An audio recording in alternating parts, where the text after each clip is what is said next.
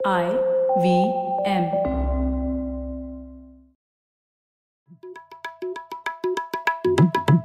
भाई हम हिंदुस्तानियों को बतियाना बड़ा पसंद है। बंगाली में अड्डा उड़िया में खोट्टी कन्नड़ा में हरटे और हिंदी में पुलियाबाजी। इस कला के लिए हमारी हर भाषा में एक शब्द है। हम तीनों तो अक्सर मिलकर पुलियाबाजी करते ही रहते हैं। तो हमने सोचा आपको भी इसमें शामिल कर लिया जाए। तो आइए प्रणय सौरभ और ख्याति के साथ करते हैं पुलियाबाजी। हेलो सौरभ कैसे हैं आप? बस बढ़िया प्रणय। तुम बताओ ख्याति क्या हाल है? बस मैं ठीक हूँ लेकिन हम ना बहुत भारी भारी किताबें पढ़ पढ़ के मैं थोड़ी थक गई हूँ तो थोड़ा सा कुछ फ्रेश कुछ निकाल के मतलब कुछ नया लाइए ताकि चेंज हो हमारी थीम्स में मतलब। नहीं नहीं आ- आज एकदम क्या कहते हैं आज तुम्हारे फ़ील्ड से निकाल के लाए ना हम ख्याति। तो एक बहुत बढ़िया ग्राफिक नॉवल है इंडस वैली सिविलाइजेशन पे। निखिल गुलाटी जी ने जॉनथन केनोवर के साथ में लिखी है। तो आज निखिल गुलाटी हमारे साथ हैं। प्रख्यात कार्टूनिस्ट होने वाले हैं। लेकिन लेकिन comic writer par excellence Nikhil स्वागत है आपका पुलियाबाजी में। थैंक यू अब पहुँच गया हूँ इस पॉडकास्ट पे तो प्रख्यात हो गया हूँ आई थिंक ये ये ये एकदम ठीक बात है। तो ये मुझे मुझे ये कहानी वैसे बतानी चाहिए मतलब निखिल ने खुद को इनवाइट किया पॉडकास्ट में और मुझे लगा हमने इनको क्यों नहीं इनवाइट किया था अभी तक? हम काफ़ी गलती से मिल गए एक जगह पर। और मैंने ऐसे ख्याति की पहुँच लगा दी कि मैं तो ख्याति को जानता हूँ। तो निखिल ने बोला, मैं भी ख्याति को जानता हूँ। तो मैंने कहा, अरे ये तो बहुत अच्छी बात है। तो फिर उसके बाद में, बाद बाद में पता चला कि निखिल को तो हमारे पॉडकास्ट का गेस्ट होना चाहिए था और हमसे ये भूल हो चुकी थी अभी तक कि हमने आपको इनवाइट नहीं किया था। तो निखिल, एकदम सबसे पहले हम यहाँ पे आपकी किताब से नहीं उससे पहले भी शुरू करेंगे कि आप कॉमिक राइटर कैसे बन गए? आप तो आई एम अहमदाबाद से एमबीए करने निकले थे, फिर आपसे ये ये गलती कैसे हो गई? एक्चुअली एमबीए ना करता तो शायद यहाँ ना पहुँचता कॉमिक्स तक। अरे। तो एक तरह से वो इनडायरेक्टली वो अच्छा ही हुआ। हाँ। वैसे तो ड्राइंग का मुझे तो शौक बचपन से था बट कभी ऐसे सीरियसली नहीं लिया था कभी ऐसा सोचा भी नहीं था कि ड्राइंग से इलस्ट्रेशन से आर्ट से मतलब उसमें कोई प्रोफेशन भी बन सकता है ऐसा कभी आइडिया भी नहीं था। तो वही स्टैंडर्ड अपने पाथ पे चल रहे थे स्कूल में थोड़ा मैथ्स फिजिक्स में अच्छे थे तो बाय डिफ़ॉल्ट साइंस में चले गए साइंस में चले गए तो इंजीनियरिंग में चले गए इंजीनियरिंग कर ली। इंजीनियरिंग में ही मुझे मतलब मुझे इंटरेस्ट था काफ़ी उस टॉपिक में सब्जेक्ट में फ़ील्ड में बट कुछ ऐसा बहुत एक्साइटमेंट नहीं थी कि इसी में मुझे आगे जाके कुछ करना है। तो मुझे हमेशा से था कि कुछ क्रिएटिव काम करना है बट क्या करना है ये ये पता नहीं था। ये पता था कि नौकरी नहीं करनी है। नौकरी का मुझे कभी समझ नहीं आता था कि ये कॉन्सेप्ट क्या है ये कि भाई तुम्हें रोज़ सुबह एक जगह जाना होता है वहाँ कोई तुम्हें बताता है ये आप करो आठ घंटे के लिए आप वो करते हो और फिर आप घर आ जाते हो। और डेली यही करना है साल ब साल जब तक आप रिटायर नहीं हो जाते। मतलब ये कॉन्सेप्ट मुझे समझ नहीं आता था बचपन से। तो जॉब्स को अवॉइड करने के लिए मैं कॉलेज में जितना हो सका वहाँ रहा। तो मैंने अच्छा। बैचलर्स भी कर ली फिर एक मास्टर्स भी कर ली। मास्टर्स को थोड़ा एक साल मैंने खींच भी दिया उस टाइम मैं यूएस में था। तो वहाँ थोड़ा हम्म। ऑप्शन होता था फ्लेक्सिबिलिटी का। तो मैंने थोड़ा जॉब वॉब कुछ ऐसे इंटर्नशिप करके पैसे इकट्ठे करके एक साल एक्सटेंड करके वहाँ भी मैंने कुछ थोड़े आर्ट में म्यूज़िक में काफ़ी चीज़ें मैंने करी कॉलेज में। उसके बाद फिर जब कुछ समझ नहीं आ रहा था क्या करना है तो मैं वापस आ गया था इंडिया यूएस से। तो फिर यू you नो know, एक अच्छे बच्चे की तरह इंजीनियरिंग कर ली है तो आप एमबीए भी कर ही लीजिए। तो उस टाइप का था। तो भी कुछ आइडिया नहीं था कि क्या करना है एक्चुअली तो फिर एमबीए में जब पहुँचा मैं, तब मुझे समझ आया कि मैं एक्चुअली मैं इंतज़ार कर रहा हूँ कि कुछ आ जाए मेरे पास अच्छा काम। बस मैं बैठा रहूँ और मेरे पास बस आ जाए। तो वहाँ जाके मुझे समझ आया कि ऐसा होगा नहीं। मुझे खुद ही थोड़ा अपने उस पर खुद से एक्शन लेना पड़ेगा, खुद से डिसाइड करना पड़ेगा कि करना क्या है।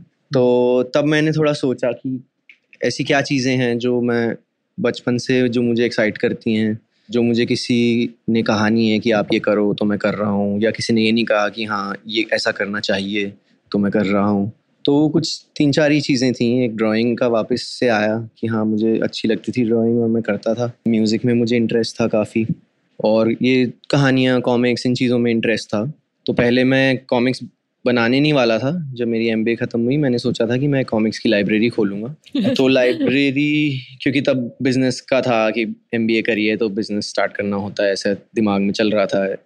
तो सोचा कि एक कॉमिक्स की लाइब्रेरी शुरू करता हूँ और फिर उसके लिए मैंने इकट्ठी करनी शुरू करी जब कॉमिक्स तो देखा कि इंडियन कॉमिक्स तो कुछ खास खास है नहीं। सिर्फ़ अमेरिकन या जापानीज़ कॉमिक्स हैं। तो फिर मैंने सोचा कि पब्लिशर बन जाता हूँ कॉमिक्स का। तो राइटर्स ढूंढता हूँ इलस्ट्रेटर्स ढूंढता हूँ और कॉमिक्स वो लोग बनाएँगे और मैं पब्लिश करूँगा। फिर जब ऐसा करने लगा मतलब ये सोचने लगा तो फिर लगा कि नहीं कहानियाँ तो जो मुझे इंटरेस्टिंग लगती हैं वो कहनी है मुझे। हम्म, तो फिर मैं कहानी लिखनी शुरू करी। तो हम्म। ये एमबीए के बाद जब मैं जॉब कर रहा था आठ महीने तो तब मैं कहानी लिख रहा था और फिर वो मैंने ख़त्म करी। बेसिकली जॉब में जो मीटिंग्स होती थी वो मीटिंग्स में मैं कहानी लिख रहा होता था। तो जब ख़त्म करी तो फिर मैं आर्टिस्ट ढूँढने गया तो पता चला कि आर्टिस्ट तो काफ़ी महँगे हैं। और एक एक पेज काफ़ी चार्ज होते हैं तो मैं अफोर्ड नहीं कर पाऊँगा। तो उस टाइम पे मेरे एक मेंटर थे मेरे प्रोफेसर थे एमबीए में सुनील हांडा सर एक हैं। उन्होंने कहा कि बाकी सब चीज़ें भूल जाओ ये सोचो कि अगर आइडियल दुनिया मिल जाए तुम्हें तो तुम्हें क्या करना है? तो मुझे मैंने कहा इसका आंसर बहुत सिंपल सा है मेरे अंदर से आया क्लियर एकदम कि अगर आइडियल दुनिया है तो मैं अपनी कहानियाँ खुद लिखूँगा अपनी कहानियाँ खुद ड्रॉ करूँगा। सीधी सी बात है।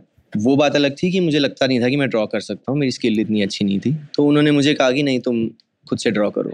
सब भूल जाओ खुद से ड्रॉ करो। तो फिर मैंने खुद से ड्रॉ करना शुरू किया। तो फिर मैं उस टाइम मैंने जॉब छोड़ दी थी। मुझसे बर्दाश्त नहीं हो रही थी। तो थोड़ी सेविंग्स थी और उसको लेके मैं उत्तराखंड एक गाँव में चला गया पहाड़ों में। और वहाँ ये किताब शुरू करी मैंने। और कॉमिक्स का बेसिकली वहाँ से शुरू हुआ। और यही वाली किताब पीपल ऑफ़ इंडस इससे पहले मैंने लिखी हैं और छोट कुछ शॉर्ट स्टोरीज लिखी थी। और एक अराउंड फिफ्टी फाइव पेज की मैंने गोलकोंडा पे भी एक लिखी थी कॉमिक वो मैंने खुद से पब्लिश करी थी। तो वो थोड़ी छोटी थी बट एक्चुअली वहाँ से भी स्टार्ट हुआ मतलब हिस्ट्री का एक्सप्लोरेशन मैंने वहीं से शुरू करी थी। बट ये मेरी पहली मेजर जो किताब आई है ये ये वाली है। अच्छा, निखिल मैं बता नहीं सकती हूँ मतलब मुझे इतने सारे पैरेलल्स दिखाई दे रहे हैं आपकी और मेरी कहानी में मतलब अच्छा।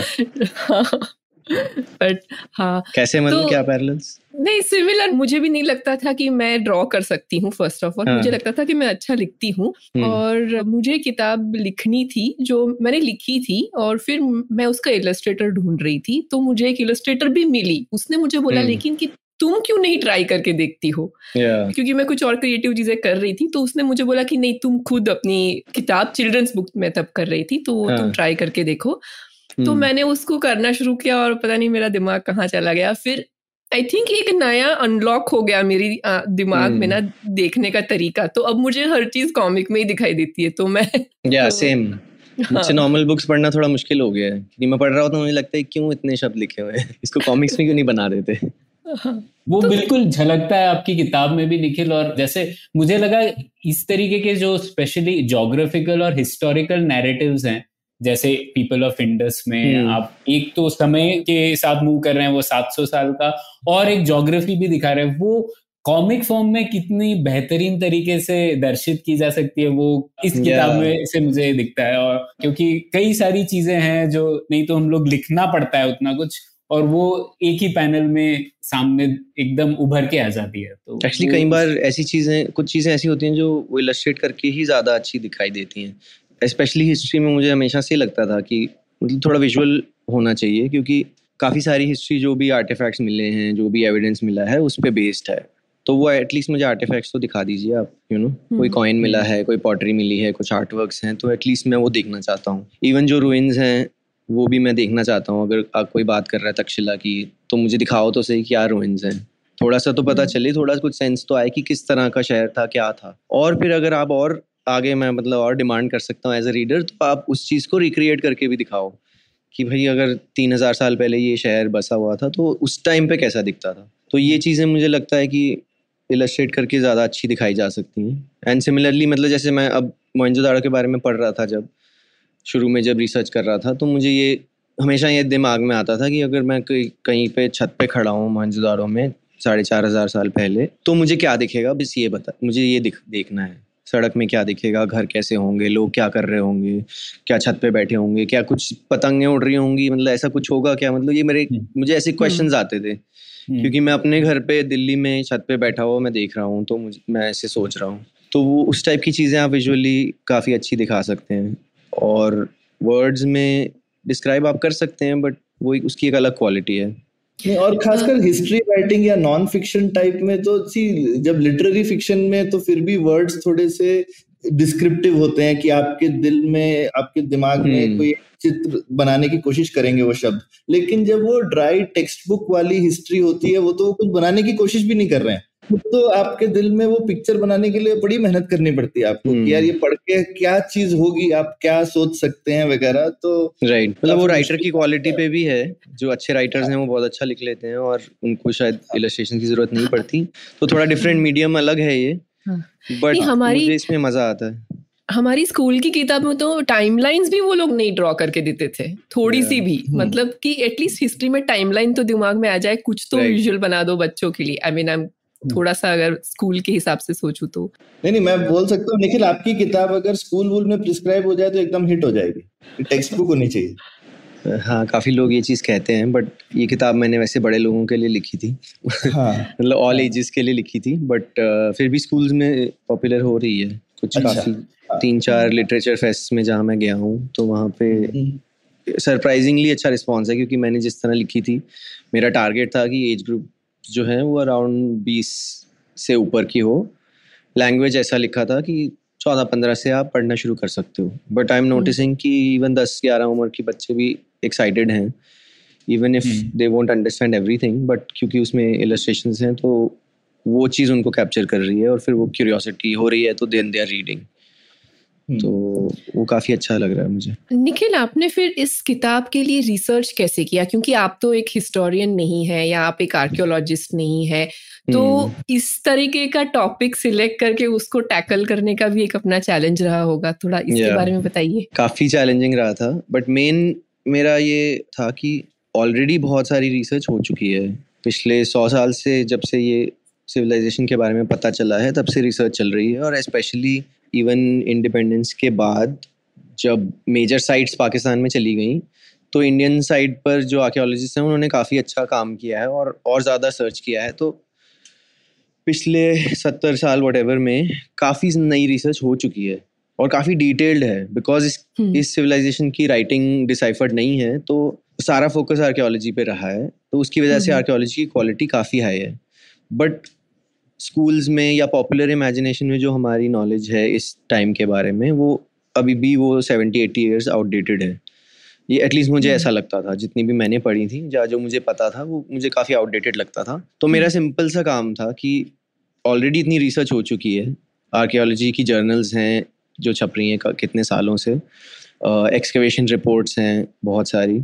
उसमें एक्सकवेशन रिपोर्ट्स में तीन तीन सौ पेज जो हैं सिर्फ़ प्लेट्स हैं जिसमें हर चीज़ जो मिली है उसकी फ़ोटो या उसकी ड्राइंग जो है जैसे पॉटरी के टुकड़े हैं वो चाहे अच्छे दिख रहे हैं नहीं दिख रहे हैं वो डॉक्यूमेंटेड हैं तो और टेक्स्ट बुक्स तो ऑफ़ कोर्स हैं ही जो काफ़ी छप चुकी हैं विच जो सिर्फ़ शायद कॉलेज स्टूडेंट्स पढ़ते हैं जो इंडस वैली के बारे में पढ़ रहे हैं वो नॉर्मल हम्म। ऑब्वियसली हम जैसे लोग हम्म। नहीं पढ़ते तो ऑलरेडी काफ़ी सारा मटेरियल था तो टास्क मेरा सिंपल था कि जो इतना सारा मटेरियल है उसको बेसिकली एक इस उसमें से छांट छांट के जो चीज़ें इंटरेस्टिंग मुझे लगती हैं उनको निकाल के एक जो है नॉर्मल लैंग्वेज में नॉर्मल नरेशन में जो कि मेरे जैसे इंसान को समझ आ जाए। बिकॉज़ एक्चुअली टारगेट ऑडियंस में अपना ही था इस बुक के लिए ये मैंने अपने लिए लिखी थी। मुझे पता था कि लोगों को मेरे जैसे लोग बहुत हैं मैं कोई बहुत यूनिक नहीं हूँ तो बहुत होंगे जो जो इंटरेस्ट लेंगे इसमें। हम्म, तो काम सिंपल था बट इजी नहीं था क्योंकि बहुत सारा मटेरियल है बहुत सारा मटेरियल और बहुत सारी इंटरेस्टिंग चीज़ें हैं। और क्योंकि इतने सारे आर्कियोलॉजिस्ट हिस्टोरियंस ने इसके बारे में लिखा है रिसर्च करी है और क्योंकि इतनी पुरानी चीज़ है तो डिस्प्यूट्स भी बहुत हैं डिसएग्रीमेंट्स भी बहुत हैं। कोई बहुत क्लैरिटी हर चीज़ में है नहीं बिकॉज़ राइटिंग डिसाइफर्ड नहीं है। तो उन सब में से छांटना अब कोई एक आर्कियोलॉजिस्ट कहीं पे बोल रहा है एक चीज़ बट जो मेजोरिटी आर्कियोलॉजिस्ट हैं उनका ओपिनियन बिल्कुल अलग है। तो हम्म। अब उस आर्कियोलॉजिस्ट का जो अलग व्यू है डाइवर्जेंट व्यू है उसको मैं डालूं या ना डालूं यू नो या सिर्फ़ मेन स्ट्रीम व्यू को डालूं? Sometimes mainstream view interesting है और रिलायबल है बट जो डाइवर्जेंट व्यूज़ हैं वो कई बार कहानी को आगे बढ़ाते हैं। मतलब वो कुछ अलग एंगल लेके आते हैं चीज़ के बारे में। तो उस टाइप की चीज़ों में छांटना वो थोड़ा सा चैलेंज था। और फिर दूसरे चैलेंजेस ये थे कि मैं रिसर्चर नहीं हूँ ना कभी रहा हूँ तो रिसर्च प्रोसेस जो है मुझे सीखना पड़ा करते करते हम्म। तो वो थोड़ा करके, गलतियाँ करके, कुछ फ्रेंड्स थे जो आर्कियोलॉजिस्ट हैं, उनसे पूछ के कि अच्छा बताइए, कोई ये वाला आर्टिकल मुझे पता चला है, मुझे मिल नहीं रहा है तो can you look it up for me तो फिर वो ढूंढ के, या जो एक्सकवेशन रिपोर्ट्स हैं, वो मंजदारों की एक एक्सकवेशन रिपोर्ट थी, कुछ थर्टीज़ में पब्लिश हुई थी। तो उसको एक्सेस करना तो वो फिर उन्होंने हेल्प किया थोड़ा। तो उस तरह से किया रिसर्च तो आपको ये, आपके को ऑथर कैसे मिले आपकी रिसर्च की प्रक्रिया में? तो को ऑथर जो हैं वो एक आर्कियोलॉजिस्ट हैं वो काफ़ी सीनियर स्कॉलर हैं इस फ़ील्ड में। तो वो अराउंड थर्टी फाइव ईयर्स से वो हड़प्पा को एक्सकवेट कर रहे हैं। तो उन्होंने एक ही साइट को पकड़ के पिछले ऑलमोस्ट चार डेकेड से वो उसी को इंटेंसिवली स्टडी कर रहे हैं। तो उनकी काफ़ी रिसर्च मैंने ऑलरेडी यूज़ करी थी अपनी किताब में। तो पहले वो प्रोजेक्ट में नहीं थे।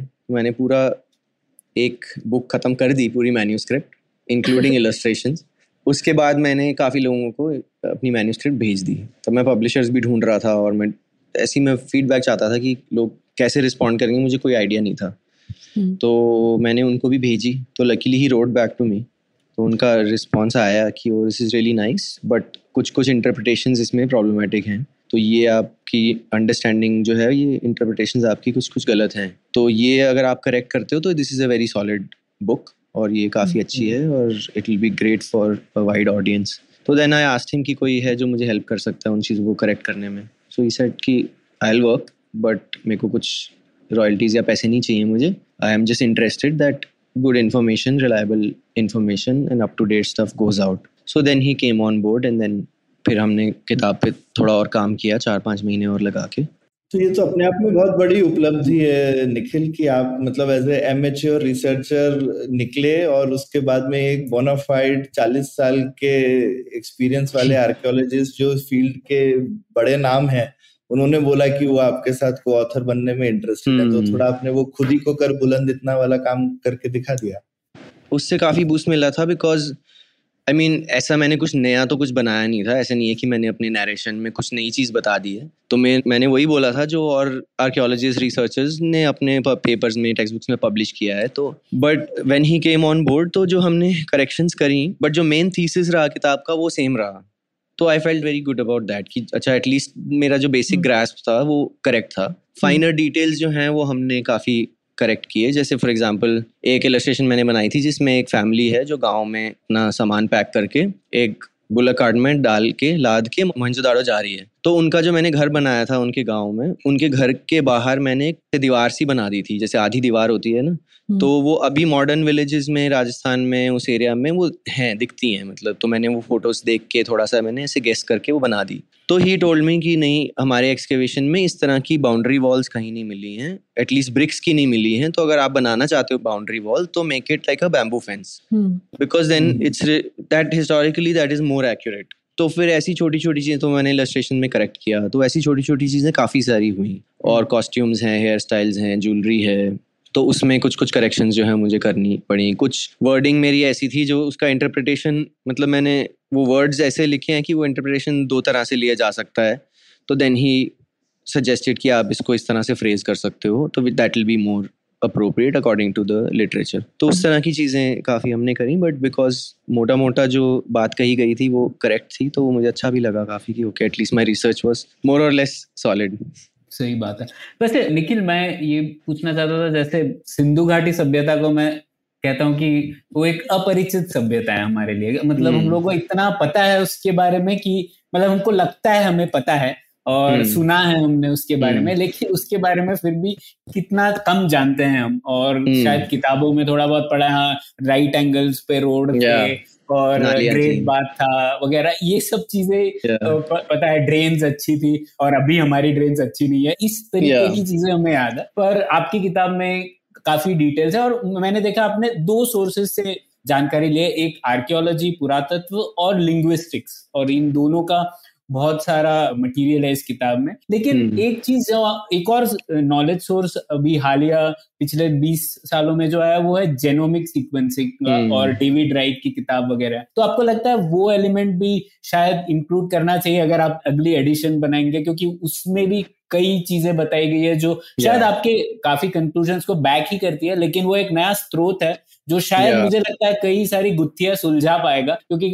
आर्कियोलॉजी और लिंग्विस्टिक्स का शायद we have hit the limit कितना पता पड़ सकता है आई थिंक वो बहुत ही एक अच्छी स्ट्रीम है और बहुत ही पावरफुल स्ट्रीम है और मैंने कंसिडर किया था मेरा पर्सनल ओपिनियन ये था कि जेनेटिक्स की अभी तक उतनी रिलायबल नहीं है results because science is not just कि एक स्टडी करी, जो उसके रिजल्ट्स आए, वो साइंस है। दैट्स नॉट साइंस ये हमारी मिसकनसेप्शन है। साइंस इज़ कि एक स्टडी हुई, उसके कुछ रिजल्ट्स आए, फिर और लोगों ने वही स्टडी को उसी तरह से रिपीट किया टू सी कि वही रिजल्ट्स आते हैं कि नहीं। और दूसरे साइंटिस्ट ने डिफरेंट एंगल से उसी प्रॉब्लम को टैकल किया। करते करते करते ओवर टाइम आपका कंसेंसस जब बनना शुरू होता है कि हाँ अलग अलग एंगल से देखने से यही चीज़ निकलती आ रही है नाउ वी कैन से कि थोड़ा सा रिलायबली कि हाँ ये चीज़ जो है मोस्ट लाइकली सच रही होगी, या ये चीज़ जो है साइंस है। तो आई पर्सनली फील कि जेनेटिक्स स्टडीज़ में स्पेशली इंडस वैली से जो कनेक्टेड हैं, वो अभी इनफ नहीं है। ये मेरा बहुत ही पर्सनल ओपिनियन है बिकॉज़ काफ़ी लोग हैं जो डिसग्री करते हैं। जैसे कि टोनी जोसेफ हैं, उनकी काफ़ी पॉपुलर किताब है और बहुत अच्छी भी लिखी हुई है। और उनका डिफरेंट ओपिनियन है। तो मुझे लगता था बिकॉज़ जो मेन स्टडीज़ इंडस वैली से रिलेटेड हैं साइंस में स्टेटिस्टिक्स में minimum sample size is suppose to be thirty तो अभी तक इंडस वैली में से जो स्केलेटन्स निकले हैं, या जो जेनेटिक मटेरियल निकला है, उसके सैम्पल्स हमारे I don't think we even have more than ten so आप फिर भी जेनेटिक्स को देख सकते हो डिफरेंट एंगल से लाइक यू कैन डू कि ओके इंडियन पॉपुलेशन में जेनेटिक्स के क्या क्या क्या सोर्सेज हैं, उसके बेसिस पे आप गेस कर सकते हैं। बट बहुत सर्टनटी मेरे ख्याल से अभी नहीं है। एक और चीज़ जो जेनेटिक्स में अभी तक नहीं है विच इज़ की जो डेटिंग है, वो प्रिसाइज नहीं है। यू कैन से कि ये दो पॉपुलेशन कभी मिक्स हुई हैं बट प्रिसाइसली कब मिक्स हुई हैं for that you still need to go to archaeology उसके लिए फिर से आपको आर्क्योलॉजी देखना पड़ रहा है बिकॉज़ वो डेटिंग प्रिसाइज नहीं. है यू कैन नॉट से कि हाँ यहाँ पर हुआ है पंद्रह सौ साल पहले या वट एवर तीन हज़ार साल पहले. ये चीज़, ये दो पॉपुलेशन मिक्स हुई हैं. यू कैन जस्ट से कि ये दो पॉपुलेशन मिक्स हुई हैं, उसका जो रेंज है वो is in the thousands of years तो that's my personal opinion I think another 10 15 20 years we'll have a lot of really good stuff. Genetics और जिनोमिक्स में जो स्टडीज़ निकल के आ रही हैं, और मे बी उससे पहले ही हो जाएगा बिकॉज़ अगर रिसर्च ज़्यादा होती है या स्पीड ज़्यादा होती है तो we might even get very reliable result within five six years ten years में भी बट आई पर्सनली फेल्ट कि अभी थोड़ा सा नया है तो थोड़ा सा इट्स लिट फजी है अभी इस चीज़ को लेके। सो फॉर दैट रीज़न मैंने उसको नहीं इंक्लूड किया। इनफैक्ट डॉक्टर के नोयर का भी सिमिलर ओपिनियन था, जो मुझे बाद में पता चला। जब वो ऑन बोर्ड आए, तब उनका भी सिमिलर ओपिनियन था कि genetics currently I don't think Indus valley में it's enough to say something conclusive and reliable तो निखिल ये सिंधु घाटी सभ्यता के टाइम की लाइफ कैसी रही थी उसके बारे में थोड़ा बताएँगे। और वो सिविलाइजेशन उस समय की बाकी की सिविलाइजेशन से किस तरह से अलग थी? क्योंकि वो आपने बहुत एम्फोसाइज किया है अपनी किताब में भी वो नैरेटिव में। Yeah. तो थोड़ा सा ये बताइए कि वो क्यों यूनिक थी अपनी तरह से?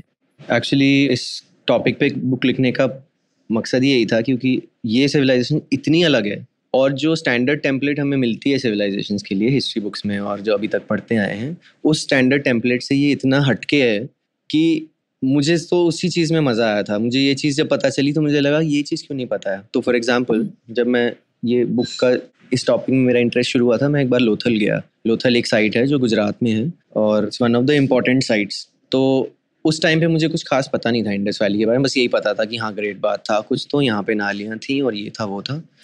मुझे बस इतना पता था कि ये उस टाइम की है जब इजिप्ट में पिरामिड्स बन रहे थे राइट सेम टाइम पीरियड है फोर्टी फाइव हंड्रेड ईयर्स को twenty six hundred B C twenty five hundred B C जब पिरामिड्स बन रहे थे ये उसी टाइम की सिविलाइजेशन है। तो ये सोच के मैं वहाँ गया था और मैंने वहाँ जाके देखा तो मुझे लगा कि ये तो पिरामिड से कंपैरेटिवली तो यहाँ कुछ भी नहीं है। मतलब तो विजुअली तो इसमें कुछ खास दिख नहीं रहा है मुझे कुछ ऐसा स्पेक्टेकुलर ग्रैंड बहुत बड़ी सी जो इम्प्रेस कर दे ऐसा तो कुछ है ही नहीं। तो मैंने तब रिसर्च करना शुरू किया था कि क्यों? और जो आंसर्स थे वो आंसर्स जो हैं वो बिल्कुल मतलब मेरे लिए तो माइंड ब्लोइंग थे कि अरे यही सब क्यों नहीं पता है? और वो आंसर्स ये हैं कि यहाँ पर राजा महाराजा नहीं है। सबसे बड़ी चीज़।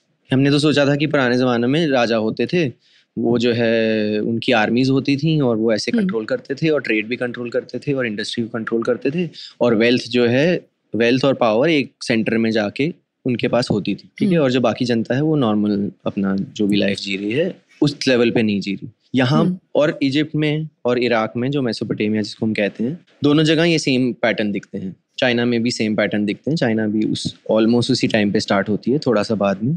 इवन इंडिया की जो पुरानी है जैसे मौर्य टाइम्स की फॉर एग्ज़ाम्पल उसमें भी पैटर्न सिमिलर दिखते हैं हमें। हम्म। लेकिन यहाँ पर इंडस वैली में पैटर्न बिल्कुल उल्टे हैं। कि यहाँ पे हम अगर पैलेसेस ढूँढने जाते हैं तो हमें आर्कियोलॉजी में कहीं पैलेस दिख ही नहीं रहे हैं। सौ साल से। ढूंढ रहे हैं नहीं कहीं नहीं दिखा। है आप अगर प्लान देखेंगे सिटीज़ का तो कहीं सेंट्रलाइजेशन है ही नहीं। रिच और पुअर हैं कुछ घर बड़े हैं कुछ घर छोटे हैं कई घर मतलब ऐसे बहुत बड़े भी हैं। हम्म, लेकिन वो घर जो है उनके आसपास छोटे घर भी हैं बड़े भी हैं उनके आसपास इंडस्ट्री भी है फैक्ट्री भी है सब कुछ है। और जो नॉर्मल लोग हैं उनके अगर आप घरों की क्वालिटी देखें तो वो बहुत सुपीरियर हैं। अगर आप इजिप्ट में देखते हैं इजिप्ट में जो फ़ैरोज़ हैं उनके महलों की और उनके पिरामिड्स की क्वालिटी बहुत अच्छी है। हम्म। और जो नॉर्मल लोग जी रहे हैं वो मिट्टी के घरों में जी रहे हैं। यहाँ हम्म। पर उल्टा है यहाँ पर सबके घर अच्छे हैं। मोहनजोदाड़ो में लिटरली मोहनजोदाड़ो में हर एक घर के अंदर एक बाथरूम है हर एक घर में ठीक है? तो इसका मतलब कि जो भी चल रहा था अगर राजा महाराज नहीं थे तो ये कैसे भी ऑर्गेनाइज करते थे जैसे भी करते थे उनमें एक वैल्यू ये थी कि पूरे शहर में ये चीज़ होनी चाहिए। चाहे आप हम्म। गरीब हो चाहे अमीर हो ये ड्रेनेज होना चाहिए बाथरूम्स होने चाहिए और पानी का बहुत केयरफुली ये लोग यूज़ करते थे कि क्लीन वाटर और डर्टी वाटर कभी मिक्स नहीं होगा।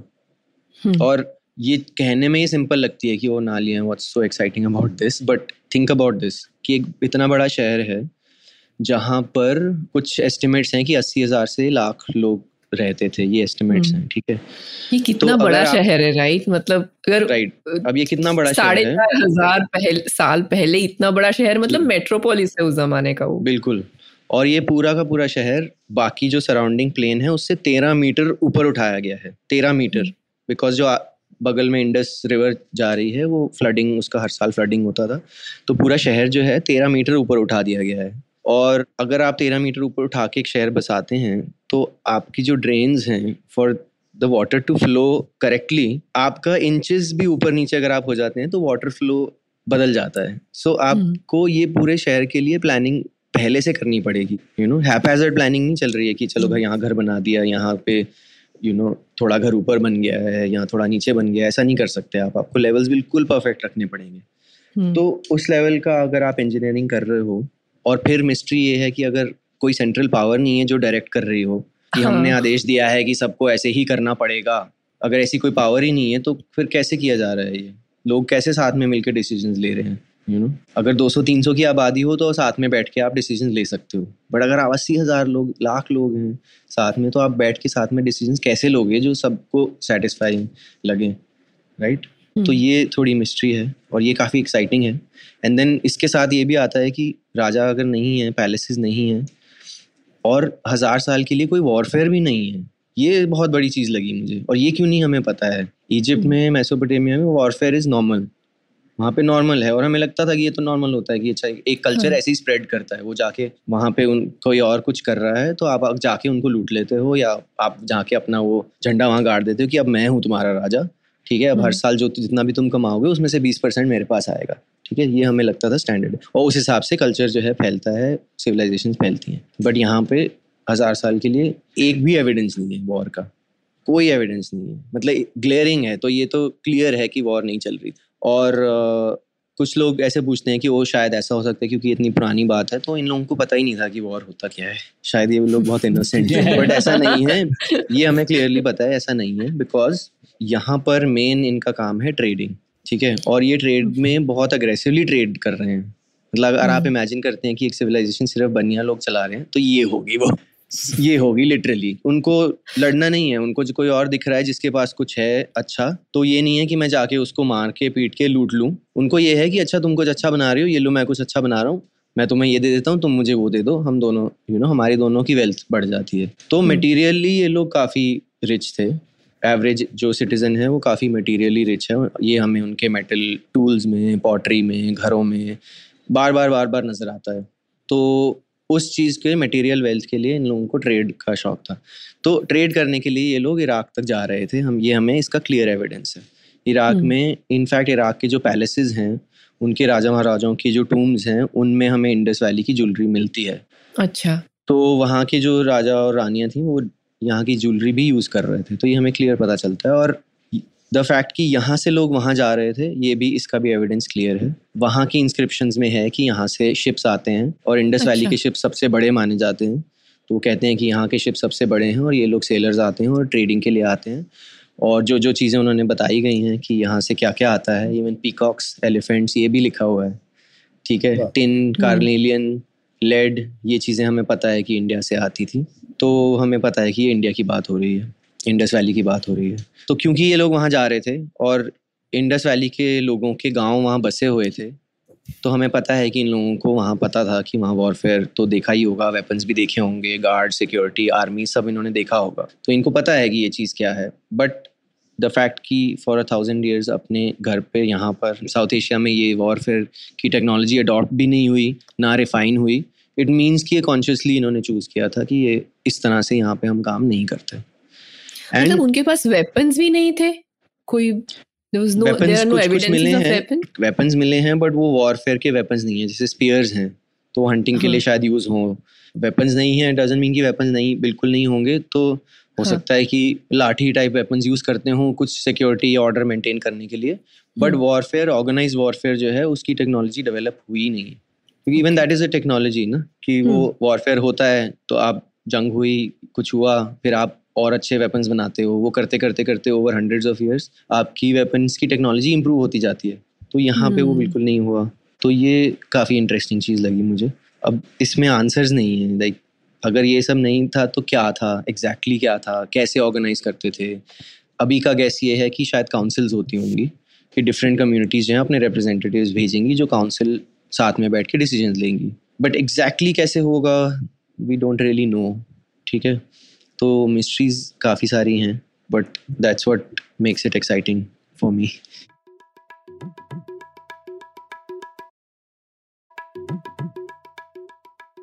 Nikhil, वहाँ पे अब ये मेरे को हमेशा सवाल रहता है जनरली लेकिन क्योंकि आपने अलग अलग कम्युनिटीज और इसकी बात करी कहीं पे ऐसा लगता है क्या कि कास्ट का कोई प्रेजेंस था हड़प्पा। मोहनजोदाड़ो ओवरऑल सिंधु घाटी में? क्योंकि ये इतनी जैसे मैं बोल सकता हूँ कि शायद एक अहिंसा भी एक हिंदुस्तान में उसकी एक अलग महत्वता है। तो हम्म। वो चीज़ें देख के लगता है कि शायद ये कहीं पहले की होगी है ना? तो रह जाती है मिट्टी में जी बिल्कुल। तो शायद अभी तक है क्योंकि वो हमारी मिट्टी की चीज़ है। तो उसी तरह से कास्ट भी हमारी एक मिट्टी की चीज़ है। जैसे यहाँ डेवलप है वो, वो और कहीं पे नहीं है। या ये आप कह रहे थे ना परिचित अपरिचित ऐसी है ये। तो हाँ. वो सही बात है क्योंकि काफ़ी चीज़ें हमें दिखती हैं सिमिलर बट काफ़ी चीज़ें हम्म। अलग भी दिखती हैं। बट कास्ट का कोई क्लियर एविडेंस नहीं है ना ही स्लेवरी का है। जैसा इजिप्ट में स्लेवरी का क्लियर एविडेंस है यहाँ पर नहीं है। Slavery hmm. कभी इंडिया में आई भी नहीं ठीक से। आई I मीन mean, ये चीज़ आप आर्ग्यू कर सकते हैं कि कास्ट एक पॉइंट पे कास्ट काफ़ी जब रिजिड हो जाती है तब यू कैन आर्ग्यू कि नॉट एग्जैक्टली स्लेवरी बट हाँ एक अलग ट्रेडिशनल स्लेवरी होती है जहाँ पे हाँ नहीं ऑपरेशन तो अलग अलग तरीके के हो सकते हैं पर एक स्लेवरी एक पर्टिकुलर टाइप की चीज़ है जहाँ पे आप इंसान को एज ए प्रॉपर्टी लेते हैं बेच सकते हैं खरीद सकते हैं। हाँ। वैसा तो हमारे यहाँ पे भी नहीं थी ना? नहीं बहुत ज़्यादा थोड़ी मतलब सी।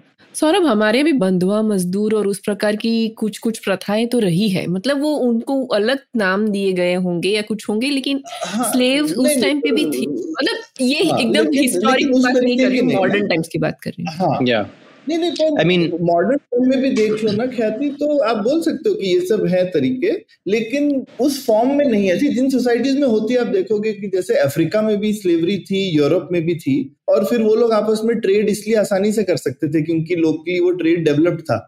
आप वहाँ हम्म। से वो एक कॉन्सेप्ट था कि आप एक इंसान की खरीद फरोख्त कर सकते हैं। है ना? वैसे मार्केट्स हाँ। हैं जहाँ पे आप जाकर के आप आदमी को बेचेंगे खरीदेंगे इन लार्ज स्केल छोटे स्केल में तो हर जगह हिंदुस्तान में भी स्लेव्स आते थे ना हिंदुस्तान में स्लेव डायनेस्टी भी है जैसे तो ऐसा नहीं है कि हम्म। ये कि हिंदुस्तान में है ही नहीं हम्म। लेकिन उस कास्ट की अगर कास्ट का अगर बात करें तो इंडस वैली में ऐसा ओपन कुछ एविडेंस नहीं है इनफैक्ट जेनेटिक्स का बात भी कर रहे थे तो जेनेटिक्स से जो स्टडीज़ से पता चला है वो मेरी अंडरस्टैंडिंग ये है कि कास्ट की रिजिडिटी भी पिछले 2000 सालों में ज़्यादा बढ़ी है। हम्म। वो टाइम पीरियड है जब रिजिडिटी बढ़ी है। उससे पहले जो है मिक्सिंग काफ़ी रही है। तो हाँ, कास्ट रही भी होगी तो इतनी रिजिड नहीं रही है। यहाँ पर क्लैन बेस्ड चीज़ें दिखती हैं। है अच्छा। कि क्लैन बेस्ड चीज़ें लुक्स लाइक की होती होंगी बट अगेन कास्ट वाली रिजिडिटी नहीं दिखती है।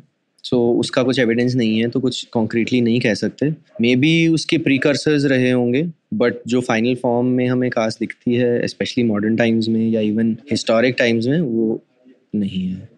Hmm. उसका एविडेंस क्लियरली नहीं दिखता है। हाँ मैं निखिल ने जो पॉइंट बोला उसको जस्ट ऐड करूँगा। सौरभ जो डेविड राइक का काम है उसके ऊपर इसमें भी वही दिखता है कि 2500 साल पहले काफ़ी इंटरमिक्सिंग थी एटलीस्ट जीनोमिक सीक्वेंसिंग में डेटा है। लेकिन 2500 साल पहले के बाद से वो एक रप्चर दिखता है कि वो इंटरमिक्सिंग हम्म, कम हो राइट अब वो अब शायद इंटरप्रेट कर सकते हैं कि वो रिजिड हो गई कास्ट हायरार्की या पर इतना ही हमें पता है। इंडस वैली में इस चीज़ का नहीं दिखता है विच डजंट मीन कि it wasn't there it's just evidence नहीं है तो we can't say that thing but like this clans दिखती हैं ये कैसे आपको पता ये कैसे पता चलता है निखिल की क्लैंस थी? कि बेसिकली प्रोफेशन बेस्ड क्लैंस जिसको बोलते हैं जो कास्ट ही है लेकिन मे बी रिजिड ना हो। फॉर्म ऑफ़ कास्ट आप बोल सकते कास्ट हैं। नहीं ऐसा ये कहना बहुत मुश्किल है। मतलब ये एक्चुअल आर्कियोलॉजिस्ट या हिस्टोरियंस के सामने मैं कहूँगा तो वो साफ़ बोलेंगे ही। नहीं। ये हम नहीं कह सकते। You can not even make a statement like this because evidence नहीं है। So generally what the scholars will do is कि अगर एविडेंस नहीं है तो they will not say anything guesswork थोड़ा conjecture you can do but जैसे seals हैं इंडस वैली में जो सील्स मिलती हैं। सो सील्स में द गैस इज़ अब जैसे सील्स में क्या होता है सील्स आई डोंट नो आप लोगों ने देखी हैं और जो सुनने वाले हाँ, उन्होंने देखी है कि नहीं बट उसमें एक जानवर टेराकोटा की छोटी छोटी छोटी सी रहती हाँ। तो वो इम्प्रेशन बनाने के लिए होती थी वो सॉफ्ट क्ले में आप इम्प्रेशन अगर बना देते हो और फिर वो क्ले सूख जाती है तो वो इम्प्रेशन उसमें बना रह जाता है तो उसका काम ये था ऑलमोस्ट लाइक स्टैम्प जैसे रबर स्टैम्प्स होती हैं आज के दिन में तो ऑलमोस्ट हाँ। वैसा काम हाँ मोहर का काम करती थी वो हम्म। तो उसमें एक जानवर होता है जनरली और ऊपर कुछ टेक्स्ट होता है तो ये पैटर्न नॉर्मली नज़र आता है और उसमें जो जानवर हैं वो कुछ पंद्रह बीस ऐसे कुछ डिफरेंट जानवर हैं अच्छा। उन्हीं में ही वो होता है, ठीक है? तो बुल है राइनोसरस है एलिफेंट है डियर है टाइगर दिखता है। और एक जानवर है जिसको हम यूनिकॉर्न कहते हैं, जो कि तीन चार जानवरों का कंपोजिट लगता है और उसका एक ही हॉर्न है। तो इस तरह के जो हैं जानवर दिखते हैं। तो अब इस, इसमें भी हमें कुछ पैटर्न्स नज़र आते हैं कि थोड़ा डिटेल्ड डिस्कशन है मे बी बुक में अगर आप पढ़ें तो थोड़ा और अंडरस्टैंडिंग अच्छी होगी बट कहाँ पर ये इंप्रेशन मिलते हैं उस कॉन्टेक्स्ट से हमें पता चलता है कि इसका यूज़ कैसे होता था ठीक है? So for example unicorn seals के जो इम्प्रेशन हैं वो हमें ऐसे क्ले पे मिलते हैं जिनके बैक साइड में रोप्स और क्लॉथ के इम्प्रेशन हैं। तो ऐसे ऐसे गांठ लगी हुई है और जैसे कुछ पैकेज को आपने बंद किया है और रोप से गांठ लगा के ऊपर आपने क्ले लगाई है वेट उसके अंदर इम्प्रेशन हम्म। लगा के उसको आपने सूखने दिया है। हम्म, ठीक है हम्म। तो पैकेजेस को सील करने के लिए उसका काम हो रहा है। तो हमें पता है कि इसका कॉन्टेक्स्ट है ट्रेड में। यूनिकॉर्न सील्स स्पेशली जो है ट्रेड में यूज़ हो रही हैं। और जहाँ जहाँ भी हम इस तरह की फैक्ट्रीज या इस तरह की चीज़ें नज़र आती हैं वहाँ हमें ये मिलती हैं सील्स सेम विद इराक में जो एविडेंस हमें काफ़ी मिलता है वहाँ यूनिकॉर्न सील्स बहुत मिलती हैं। तो हमें उससे पता है। ठीक है अब नाउ इस जानवर का क्या मीनिंग है? यूनिकॉर्न सील सबसे ज़्यादा न्यूमरस हैं। बुल सील्स जो हैं वो सबसे कम हैं और बुल सील्स जो हैं वो हमेशा सबसे कम यूज्ड हैं। तो ये काफ़ी टेक्निकल चीज़ है कि जो सील आप टेराकोटा की बार बार अगर आप इंप्रेशंस बना रहे हैं यूज़ कर रहे हैं बार बार तो वो धीरे धीरे घिसती जाएगी ठीक है? उसकी जो हम्म। उसमें कार्विंग है उसकी एजेस घिस जाएँगी। हम्म। तो यूनिकॉर्न सील सबसे घिसी हुई दिखती हैं लेकिन जो बुल सील्स हैं वो एकदम नई जैसी दिखती हैं चमक रही हैं। तो क्लियरली इसके ज़्यादा इंप्रेशन नहीं लगे हैं। और हम्म। सबसे कम है वो तो गैस ये है कि ये सबसे इम्पोर्टेंट जो शायद जो टॉप की काउंसिल में जो बैठते थे लोग सिर्फ़ उनके पास बुल वाली सील्स होती थी। और बुल का इंडिया में हमेशा से रहा भी है कि जो हम जो बुल जेबू कहते हैं उसको वो जो बैल होता है उसकी काफ़ी ऐसे मानी जाती है। एक चीज़ है महत्वता है और और रिस्पेक्ट है और सीक्रेट माना जाता है। तो वो हम थोड़ा सा गैस उस हिसाब से करते हैं कि ये जो डिफरेंट सील्स हैं इट्स पॉसिबल कि ये डिफरेंट क्लैंस की सील्स थी अब वो क्लैंस ज़रूरी नहीं है कि सिर्फ़ फैमिली बेस्ड ही हों ठीक है हम्म। आप हो सकता है कि अगर आप वर्कशॉप चला रहे हैं जहाँ पे ये बीड्स का काम होता है हम्म। तो कोई यंग अगर इंसान आता है काम सीखने के लिए तो ये ज़रूर ये हमें नहीं पता कि ऐसा है कि नहीं तुम इस फैमिली से हो तो हम तुम्हें लेंगे या तुम्हारी ये कास्ट है तो तुम इसमें कर सकते हो ये हमें नहीं पता है बट हो सकता है आप उस क्लैन हम्म। में जुड़ गए आपने सीख हम्म। लिया फिर आपके बच्चे आपके पोते आपके ये जो है वो कंटिन्यू करते जा रहे हैं बिकॉज़ ये होता है। सो so, उस हिसाब से यूरोप में भी पता है। ना? यूरोप में भी गिल्ड्स थे ना सौरभ? वो बिल्कुल बिल्कुल। हाँ और प्रोफेशन बेस्ड इस तरीके की एसोसिएशंस दुनिया में बहुत जगहों पर पाई गई हैं। तो Right. ये हो सकता है कि गैस ठीक हो पर गैस है जैसे आपने बोला ये पता ही नहीं। जी। तो ये इनफैक्ट इस इन, इस सिविलाइजेशन में ये चीज़ इंटरेस्टिंग है क्योंकि इतनी पुरानी है और राइटिंग डिसाइफर्ड नहीं है। तो कुछ भी सर्टनली कह पाना बहुत मुश्किल है। तो अगर हम कुछ सर्टनली नहीं कह सकते तो क्या इसका मतलब हम छोड़ दें? इसका मतलब ना पढ़ें स्टडी ना करें। ऐसा नहीं है। जैसे मैंने बताया कि हज़ार साल के लिए वॉरफेयर नहीं है। अब ये कैसे है? ये मिस्ट्री ही इतनी इंटरेस्टिंग है फॉर मी क्योंकि इसका मतलब ये है फॉर मेरे लिए जो मैं आज मॉडर्न उसमें जी रहा हूँ और मैं अपनी सोसाइटी देखता हूँ और मैं जो भी यू you नो know, अपने फ्यूचर के बारे में सोचता हूँ तो मेरे लिए रेलेवेंस ये है कि अच्छा एक डिफरेंट तरह की सोसाइटी बनाना पॉसिबल था। ये पैटर्न की राजा होंगे और कुछ लोगों के पास वेल्थ होगी और वो कंट्रोल करेंगे और वॉरफेयर जो है ये तो इंसान हमेशा से करते आए हैं। ये चीज़ एक्चुअली अज्यूम नहीं है। यू नो इस सिविलाइजेशन को देख के मुझे लगता है अच्छा तो हम डिफरेंटली सोच सकते हैं और हम ऑर्गेनाइज कर सकते हैं। और ये ऐसा नहीं है कि ये कुछ सिंपलिस्टिक सी सिविलाइजेशन है जहाँ लोग बहुत सिंपल तरीके से जी रहे हैं। ऐसा नहीं है। मटेरियली सबसे रिच है ये। हम्म। सेलर्स हैं ये उस टाइम के। The main sailors of the time are these people Gujarat से जा रहे हैं ये सेल करके। ठीक है? Indians are not known as sailors historically लेकिन जो फ़र्स्ट सेलर्स हैं वो ये लोग हैं। यहाँ से हम्म। फिर क्योंकि ये लोग ओमान बहरीन में रुकते थे इराक पहुँचने से पहले वहाँ की शिपिंग इंडस्ट्री यहाँ से इन्फ्लुएंस होके शुरू हुई। फिर मिडिल ईस्ट जो है काफ़ी टाइम तक सेलिंग के लिए काफ़ी मेजर माना हम्म। जाता था। तो उसका ओरिजिन मतलब कहीं से इन्फ्लुएंस यहाँ से भी शुरू हो रही है। तो कहने का मतलब ये है कि it's not a simplistic society simple society नहीं है ये काफ़ी एडवांस और कॉम्प्लेक्स है society. And yet for a complex materially rich culturally rich society to somehow organise in a way कि वॉरफेयर है ही नहीं हज़ार साल के लिए to me it just opens my mind कि okay maybe for us also that future is possible शायद हमारे लिए भी पॉसिबल है कि हम कुछ ऐसा कर सकते हैं। मुझे इसमें से ना एक आपके पॉइंट में मैं एक और पॉइंट जोड़ना चाहती हूँ। मैं जब आपकी किताब पढ़ी और उसके बारे में थोड़ा और सोचा तो मुझे ऐसा लगता है कि सिविलाइजेशन का पीछे जाना भी पॉसिबल है। हम हमेशा ये सोचते हैं ना कि प्रोग्रेस हमेशा आगे बढ़ेगा हम हमेशा आगे ही बढ़ेंगे। लेकिन ये लोग आगे थे बहुत तरीके से आगे थे और हम पीछे गए बहुत लंबे टाइम तक पीछे गए। तो मुझे लगता है कि इट इज़ नॉट गिवन कि आज हम ये है तो हम पीछे Absolutely. नहीं जा सकते हैं। Absolutely. तो ये मुझे लगता है कि यार ये दिस वी शुड रिमेम्बर कि ये ऐसा भी हुआ yeah. है मतलब। मैंने कहा और आपने जो जैसे सिविलाइजेशन का पतन भी ट्रैक किया तो दिखता है कि इवन सिंधु घाटी सिविलाइजेशन में भी जो चीज़ें अच्छी चल रही थी जैसे उनकी नालियाँ ही लेकिन बाद में नालियाँ ठीक नहीं चलने लगी। क्योंकि Right. वो सिविलाइजेशन का जब पतन हो रहा था तो वो भी हम ट्रैक कर सकते हैं। Right. तो वो और उससे हम मे बी एक ये अगले सवाल पे भी आते हैं कि ये तो ये इतनी बड़ी सिविलाइजेशन थी हज़ार साल तक चली तो फिर क्या हो गया भाई इसको? क्यों कहाँ चली गई? क्यों चली गई? और जो उसका पतन भी आपने बहुत अच्छे से ट्रैक किया उसके बारे में कुछ बताइए। या आई थिंक इसमें काफ़ी सारी चीज़ें हैं। कहाँ चली गई? इसमें काफ़ी लेयर्स हैं अगर आप देखना चाहें तो। ठीक है? अगर सिटीज़ सिविलाइजेशन मतलब क्या है? हमारे लिए मेन सिविलाइजेशन का मार्कर है सिटीज़ बड़ी सिटीज़ हैं, जैसे मोहनजोदाड़ो हड़प्पा, डोलावीरा, राखीगढ़ी। ठीक है? अगर सिटीज़ ख़त्म हो जाती हैं इसका मतलब ये ज़रूरी नहीं है कि लोगों की लाइफ ख़राब हो गई, ठीक है? इसका मतलब ये है कि शायद सिटीज़ पॉसिबल नहीं थी। सिटीज़ का मोटा मोटा क्या है? सिटीज़ में लोग खेती नहीं कर रहे। सिटीज़ के जो लोग हैं, शहर में जो लोग रह रहे हैं, वो अपना खाना रोज़ खुद नहीं उगा रहे या हंटिंग नहीं कर रहे, ठीक है?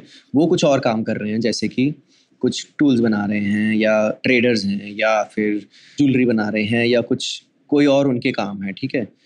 और फिर वो उस काम के बदले में फ़ूड जो एग्रीकल्चर कर रहा है उससे वो एक्सचेंज कर लेते हैं राइट तो शहर में जो लोग हैं वो ये कर रहे हैं। अगर शहर पॉसिबल नहीं है for whatever reason doesn't mean कि लोगों की लाइफ ख़राब है। शायद इसका मीनिंग ये है सिर्फ़ कि लोग अब वापस से धीरे धीरे धीरे रूरल एरियाज़ में चले गए हैं और वो वापस खेती में लग गए हैं। इट्स पॉसिबल कि उनकी quality of life maybe still okay maybe still better in fact they might be better fed तो इसमें लेयर्स हैं मैं बस इतना बताना चाहता हूँ। सिविलाइजेशन का डिक्लाइन हुआ सिटीज़ का डिक्लाइन हुआ, इसका रीज़न मेन अभी ये दिखता है कि जो सिंधु घाटी सभ्यता जिसे हम कहते हैं, वो सिर्फ़ सिंधु नदी पर नहीं थी, बसी हुई, वो एक और नदी पर थी। अब वो नदी आज की डेट में घग्गर उसको कहते हैं। काफ़ी लोग उसको, जो वैदिक सरस्वती है, वो मानते हैं। मैं भी समझता हूँ, जितना भी मैंने रिसर्च करी है कि वो सरस्वती रिवर लगता है मुझे, थी। और ये जो दूसरी रिवर थी घग्गर या सरस्वती जिसे कहते हैं, उसके सूख जाने पर हाफ़ ऑफ़ द सिविलाइजेशन जो गाँव थे जो गाँव जहाँ पर लोग एग्रीकल्चर करके खाना उगाते थे जो इवेंचुअली मार्केट्स में होता होता होता शहरों तक पहुँचता था जहाँ पे गाँव के लोग शायद शहरों की चीज़ें खरीदते थे और एक्सचेंज में खाना और बाकी चीज़ें वहाँ तक पहुँचती थी। ये सिस्टम ब्रेक डाउन हो गया बिकॉज़ काफ़ी सारे गाँव जो इस नदी पर थे वो अब पॉसिबल नहीं थे क्योंकि वो नदी सूख गई और क्योंकि वो पॉसिबल नहीं थे तो ये सिस्टम्स में ब्रेक डाउन हो गया तो वो शहर सस्टेनेबल नहीं थे। इवन इसमें भी अब वो नदी एक दिन में एक रात में नहीं सूख गई। वो नदी को हम्म। सूखने में भी सेंचुरीज लगी। तो धीरे धीरे धीरे लोग जो है एडजस्ट करते गए अपना लाइफ ऐसा नहीं हुआ कि एक दिन सडनली नदी में पानी बंद और लोग जो है मर रहे हैं और हम्म। अकाल पड़ हम्म। गया है सूखा पड़ गया है लोगों को खाना नहीं मिल रहा है। ऐसा नहीं था। तो धीरे धीरे एडजस्ट करते गए। कुछ चीज़ें क्लियरली ख़त्म हो गई। फॉर एग्जांपल राइटिंग जो सिस्टम है स्क्रिप्ट इनकी स्क्रिप्ट जो थी वो वैली की ख़त्म हो जाती है इस पॉइंट पे। क्योंकि उसके बाद इसका कोई एविडेंस सब्सिक्वेंट सेंचुरीज में नहीं मिल रहे हैं। सेकेंडली जो इनकी सील्स थी वो भी ख़त्म हो जाती हैं। सील्स भी इस फॉर्मेट में वापस नहीं आती हैं इंडिया में कभी भी। तो हम्म। क्लियरली जो दो सिस्टम्स जो दो मार्कर्स हैं इनके सिस्टम के जो भी ऑर्गेनाइजेशनल सिस्टम था वो उसके ये दो marker clearly there is a break वो ख़त्म हो जाते हैं। हम्म, बट कुछ चीज़ें हैं जो कंटिन्यू करती हैं। फॉर एग्जांपल जो इकोनॉमिक सिस्टम्स हैं वो हम देखते हैं कि कंटिन्यू होते हैं। फॉर एग्जांपल जो इनका वेट्स का सिस्टम है जैसे जो तराजू में वेट्स के साथ हम नापतोली करते हैं तो इनके काफ़ी स्टैंडर्डाइज वेट्स थे। तो वही सेम वेट्स डिविजन्स जो हम्म। हैं हमें जो धोलावीरा में मिलती हैं वही हमें शॉर्तुगाई जो अफ़गानिस्तान में है आज वहाँ तक same exact down to the microgram वो बराबर के वेट्स हैं यू नो हम्म, तो वो economic system even subsequently continue होता है ठीक है? और जैसे जो हरप्पा शहर है वो 1300 1200 बीसी तक शहर था। बाय दैट टाइम तक्षशिला और दो चार और शहर हैं नॉर्थ में जो शहर बन चुके थे सेम टाइम पे। सो so, कुछ ओवरलैपिंग है। तो मेरे जो प्रोफेसर हैं केनोयर उनका ये मानना है कि अभी और रिसर्च में निकल के आएगा कि कंटिन्यूटीज रही हैं। एकदम क्लियर ब्रेक नहीं हुआ। जो कि हमें पहला लगता था क्योंकि वो रिसर्च इनफ हुई नहीं थी उस टाइम पे। अब हमें दिखता है कुछ कंटिन्यूटीज हैं। इवन कल्चरली अगर आप देखें तो कुछ कुछ चीज़ें कॉन्टीन्यूस नज़र आती हैं। अब वो क्लियरली एग्जैक्टली क्या है वो पता नहीं बट जैसे कुछ कल्चर्स हैं कुछ छोटी फिगरीन्स हैं जिसमें नमस्ते क्लियरली दोनों हाथ जोड़ के बैठी हैं फिगर ठीक है? तो ये क्लियरली ये जो भी चीज़ थी ये कंटिन्यूस रही है। ठीक है? कुछ योगा के पोजेज हैं जिसमें वो बैठे हुए हैं। उसको हम योगा नहीं कह सकते। अगर मैं डॉक्टर कैनोर के सामने ये चीज़ बोलूँगा तो एकदम भड़क जाएँगे यो हम्म। कैसे कह सकते हो योगा इसका एविडेंस क्या है? लेकिन ये आप कह सकते हो कि कुछ उसके precursors something similar to yoga रहा होगा क्योंकि वही सेम पॉस्चर्स हमें दिखने को मिलते हैं। जैसे जो मूल मूल बंद आसन हम कहते हैं उसको वो फिगरीन्स में भी है और वो सेम एग्जैक्ट पॉस्चर है तो वो कंटिन्यूस रहा है। सिमिलरली पीपल का पेड़ बरगद के पेड़ इनकी वर्शिप कंटिन्यूस रही है ठीक है? अपने जो घर के डिज़ाइन हैं जैसे इंडस वैली के जो घर हैं उनमें कोर्टयार्ड्स बीच में नज़र आते हैं कि हम्म। आसपास घर है और बीच में कोर्टयार्ड है। ये इंडिया के घरों में आज तक रहा है। हम्म, ये डिज़ाइन पैटर्न जो है क्योंकि बाहर इट्स ऑलमोस्ट लाइक कि जो बाहर की चीज़ है वो आप घर के अंदर भी ले आए हैं उसको ऐसी फील है कि बीच में एक कोर्टयार्ड है जो ऊपर से खुला होगा कई बार उसमें पेड़ भी होगा नहीं भी होगा तो खाना वाना कोई कई बार जो है पुराने ज़माने में वो खाना उस कोर्टयार्ड में बनता था। तो उस टाइप का पैटर्न जो है वो कंटिन्यूस रहे हैं। तो वही ये परिचित परिचित उस एंगल से भी है। काफ़ी चीज़ें हम्म। फेमिलियर भी इसमें दिखती हैं बट काफ़ी चीज़ें अनफेमिलियर भी दिखती हैं। तो वो अब एक बहुत बड़ी मिस्ट्री है कि एग्जैक्टली क्या है। काफ़ी सारे आभूषण भी मुझे लगता है जैसे कंगन तो औरतों ने नहीं छोड़े अभी तक हड़प्पा के टाइम से पहने हुए हिंदुस्तान। में जी। या और जो इनफैक्ट भरूच जो एरिया है गुजरात में वहाँ पर अभी भी बीड मैन्युफैक्चरिंग के लिए वो जाना जाता है बीड्स बनाने अच्छा। के लिए। और वो उस टाइम से बीड्स का वहाँ पर है। हम्म, हमें इनफैक्ट हमें गुजरात में लोथल कुंटासी ऐसी जगहें हैं जहाँ हमें फैक्ट्रीज दिखी हैं इस टाइम पे। साढ़े हम्म। चार हज़ार साल पुरानी। वी कैन टेल कि it's a factory the reason we know it's a. Factory is कि वहाँ वहाँ हमें बीड्स जो रफ पत्थर है वो मिल रहे हैं बड़े सारे। उनको तोड़ के बीड्स के साइज़ का बनाया हुआ है लेकिन रफ है बहुत ठीक है? हम्म, ऐसे फैले हुए हैं बिखरे हुए हैं हज़ारों में। हम्म, फिर आप उसी तरह से उसको उसके बाद पॉलिश कर दिया गया है थोड़ा सा घिस घिस के घिस घिस के उसको पॉलिश कर दिया है। वैसे हमें मिल रहे हैं उसी जगह उसी सेम बिल्डिंग के अंदर हमें।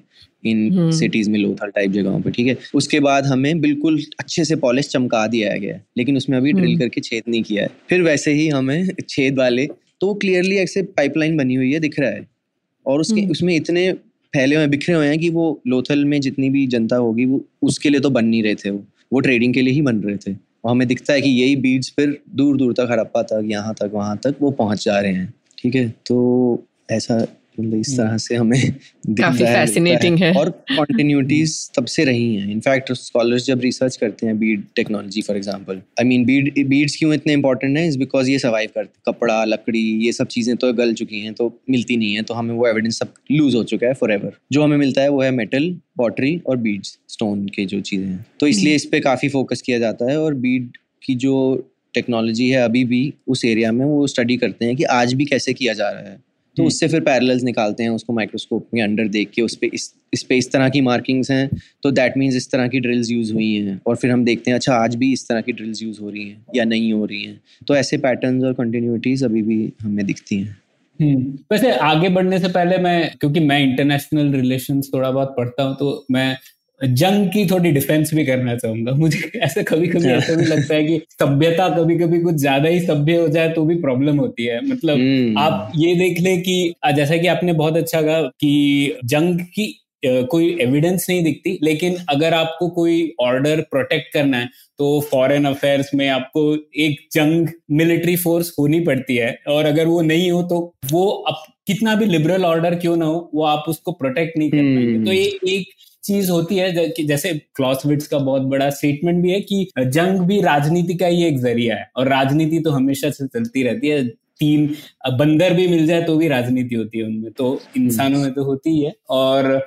जंग भी होती है इंसानों में नहीं जानवरों में भी होती है। तो ये मैंने- ये भी स्पेकुलेशन है कि शायद बिल्कुल बिल्कुल। ये क्योंकि इनके पास डिफेंस की अगर हम लोग इतना एविडेंस से बता सकते हैं कि डिफेंस की कोई ज़रिया नहीं था तो दूसरे सिविलाइजेशन जो और जंग में माहिर हो गए वो उनका पलड़ा Yeah. भारी हो गया होगा तो वो भी एक स्पेकुलेशन है पर मैं Yeah. एक पॉइंट रखना चाहता था राइट बट इसमें हमें आर्कियोलॉजिस्ट तो साफ़ साफ़ कहते हैं कि इस सिविलाइजेशन का डिक्लाइन वॉर के उससे नहीं हुआ है पहले ये थ्योरीज थी कि oh almost hundred years ago ये थ्योरी थी कि शायद आर्यंस आए थे बाहर से और वो लोगों के पास जो है वॉरफेयर था और घोड़े थे तो उन्होंने शायद इन्वेड करके ये शहरों को तबाह करके ख़त्म कर दिया। तो इसका तो क्लियरली एविडेंस नहीं है तो ये कोई भी सीरियस आर्कियोलॉजिस्ट आज की डेट में ये थ्योरी को अग्री नहीं करता है ठीक है? क्लियरली डिस्प्यूट करते हैं कि वॉर से नहीं ख़त्म हुई है।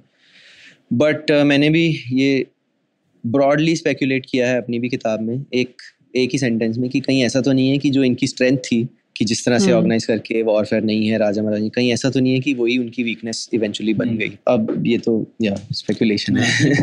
इसके ऊपर बहुत कुछ और जानना बाकी है लेकिन उसी थ्रेड को कंटिन्यू करते हैं जैसे और इसी में ही अराउंड इसके डिक्लाइन के कुछ सेंचुरीज के बाद ही वॉरफेयर शुरू हो जाता है इंडिया में। Like eight nine hundred BC तक वॉरफेयर दिखना शुरू हो जाता है क्लियरली और हम्म। वॉरफेयर मैं मानता हूँ कि एक वायरल आइडिया है। वायरल आइडिया क्या होता है कि एक एक ने अगर ये चीज़ माइंड में आ गई तो ये आइडिया अपने आप स्प्रेड होगा। अगर मैं एक वेपन बना लेता हूँ और आपके गाँव में आके आपको थ्रेटन करता हूँ तो आपका एक ही तरीका है आपके पास डिफेंड करने का कि आप भी वो वेपन उठा लें। हम्म। तो war is a viral idea it will spread but शायद इसमें टाइम लगा और इंडिया में वो डेवलप होने में थोड़ा और टाइम लगा। प्लस इंडिया में बहुत इसमें अगेन बहुत लेयर्स हैं। इंडिया में मेरी पर्सनल थ्योरी ये है कि इंडिया में रिसोर्स वाइज हम लोग काफ़ी रिच रहे हैं हमेशा से। नेचुरल रिसोर्सेज अगर आप देख लें क्लाइमेट कंडीशंस देख लें जंगल है डेजर्ट हैं पहाड़ हैं समुंदर है नदियाँ हैं सब कुछ है इस साउथ एशिया जोग्राफी में ठीक है? और आइस एजेस भी जब भी आई हैं तो यूरोप और बाकी एशिया को ऑलमोस्ट खत्म कर दिया है उन्होंने बट साउथ एशिया हमेशा प्रोटेक्टेड रहा है। तो बिकॉज़ यहाँ पे नेचुरल रिसोर्सेज हमेशा से रही हैं तो हमारे में रिसोर्सेज का कंपटीशन कम रहा है। बिकॉज़ इनफ है सबके लिए तुम्हें जाके लड़ना ज़रूरी नहीं है। अगर रिसोर्सेज इतनी ही होती कि दो ही लोग जी सकते हैं तो वो दोनों में लड़ाई होती। एक ही इंसान जी सकता है दो में से तो वो दोनों में लड़ाई होती। But hmm. मुझे इंडिया सिर्फ़ नहीं कहना चाहिए साउथ एशिया पूरा हाँ। कहना चाहिए। यहाँ पे रिसोर्सेज थोड़ी रही हैं।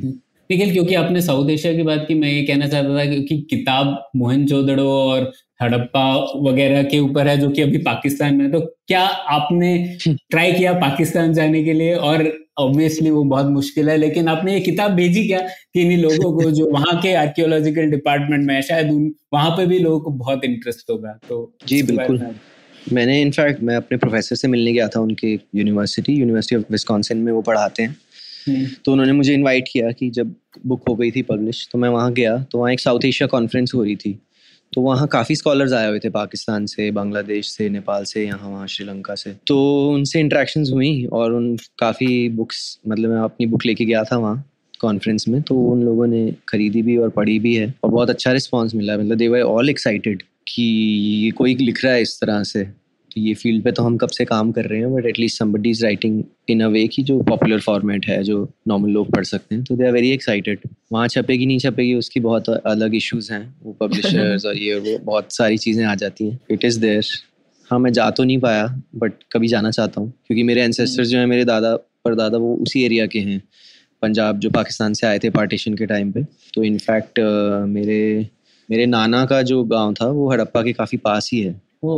या तो या और मेरे दादा की साइड की फैमिली भी जो है वो एन डब्ल्यू एफ़ पी कहते थे उसको नॉर्थ वेस्ट फ्रंटियर प्रोविंस तो हम्म, मियाँ वाली। एक शहर था है अभी भी मियाँ वाली वो उस एरिया के हैं तो वो इंडस से ज़्यादा दूर नहीं है वो। तो मैं जाना चाहूँगा कभी। हम्म, नहीं नहीं बहुत खूब उम्मीद है कि कोई हमारे लिसनर ही सुनकर कुछ इस चीज़ का जुगत लगाए तो कितना मज़ा आए। तो तो हम बोलेंगे अपने श्रोताओं को, ये किताब ज़रूर देखिए। पीपल ऑफ़ द इंडस बहुत ही बढ़िया हम कॉमिक बोल रहे हैं या ग्राफिक नॉवल बोल सकते हैं। नई तरीके की पहल है। इस तरीके की कहानी को पेश करने का बिल्कुल अलग ही तरीका है। आप पढ़ेंगे तो आपको पता चलेगा। कहने से ये ये सुनने वाली चीज़ नहीं है, देखने वाली चीज़ है। तो हम आप सबसे इल्तजा करेंगे, ज़रूर आप इसको पढ़िए और पढ़ाइए लोगों को, स्कूलों में पढ़ाइए। और निखिल बहुत शुक्रिया आपको ऐसी किताब लिखने का और हमारी पुलियाबाजी में आ जाने का। थैंक यू यार आपने मुझे इनवाइट किया। I am very excited and happy to be here और आई होप जो सुन रहे हैं वो एटलीस्ट किताब ना भी पढ़ें बट इंडस वैली में थोड़ा सा इंटरेस्ट जागे उनका और रिसर्च करें क्योंकि ये काफ़ी इंटरेस्टिंग है और मज़ेदार चीज़ है और अपना ही अपनी हिस्ट्री है तो मज़ा आएगा। बिल्कुल बिल्कुल अपनी मिट्टी की चीज़ है ये तो। जी। शुक्रिया। थैंक यू उम्मीद है आपको भी मज़ा आया। यह पॉडकास्ट संभव हो पाया है तक्षशिला इंस्टीट्यूशन के सपोर्ट के कारण। तक्षशिला पब्लिक पॉलिसी में शिक्षा और अनुसंधान के लिए स्थापित एक स्वतंत्र संस्था है। आप दुनिया के किसी भी कोने में हो, आपकी उम्र कुछ भी हो, अगर आप पब्लिक पॉलिसी विदेश नीति या टेक्नोलॉजी गवर्नेंस में रुचि रखते हैं तो तक्षशिला की वेबसाइट तक्षशिला पर उनके कोर्सेज को ज़रूर चेक कीजिए। और अगर आप पुलियाबाजी में शामिल होना चाहते हैं तो हमसे कनेक्ट कीजिए Puliyabaazi at Gmail dot com पर या फिर एट पुलियाबाजी ट्विटर पर। शुक्रिया।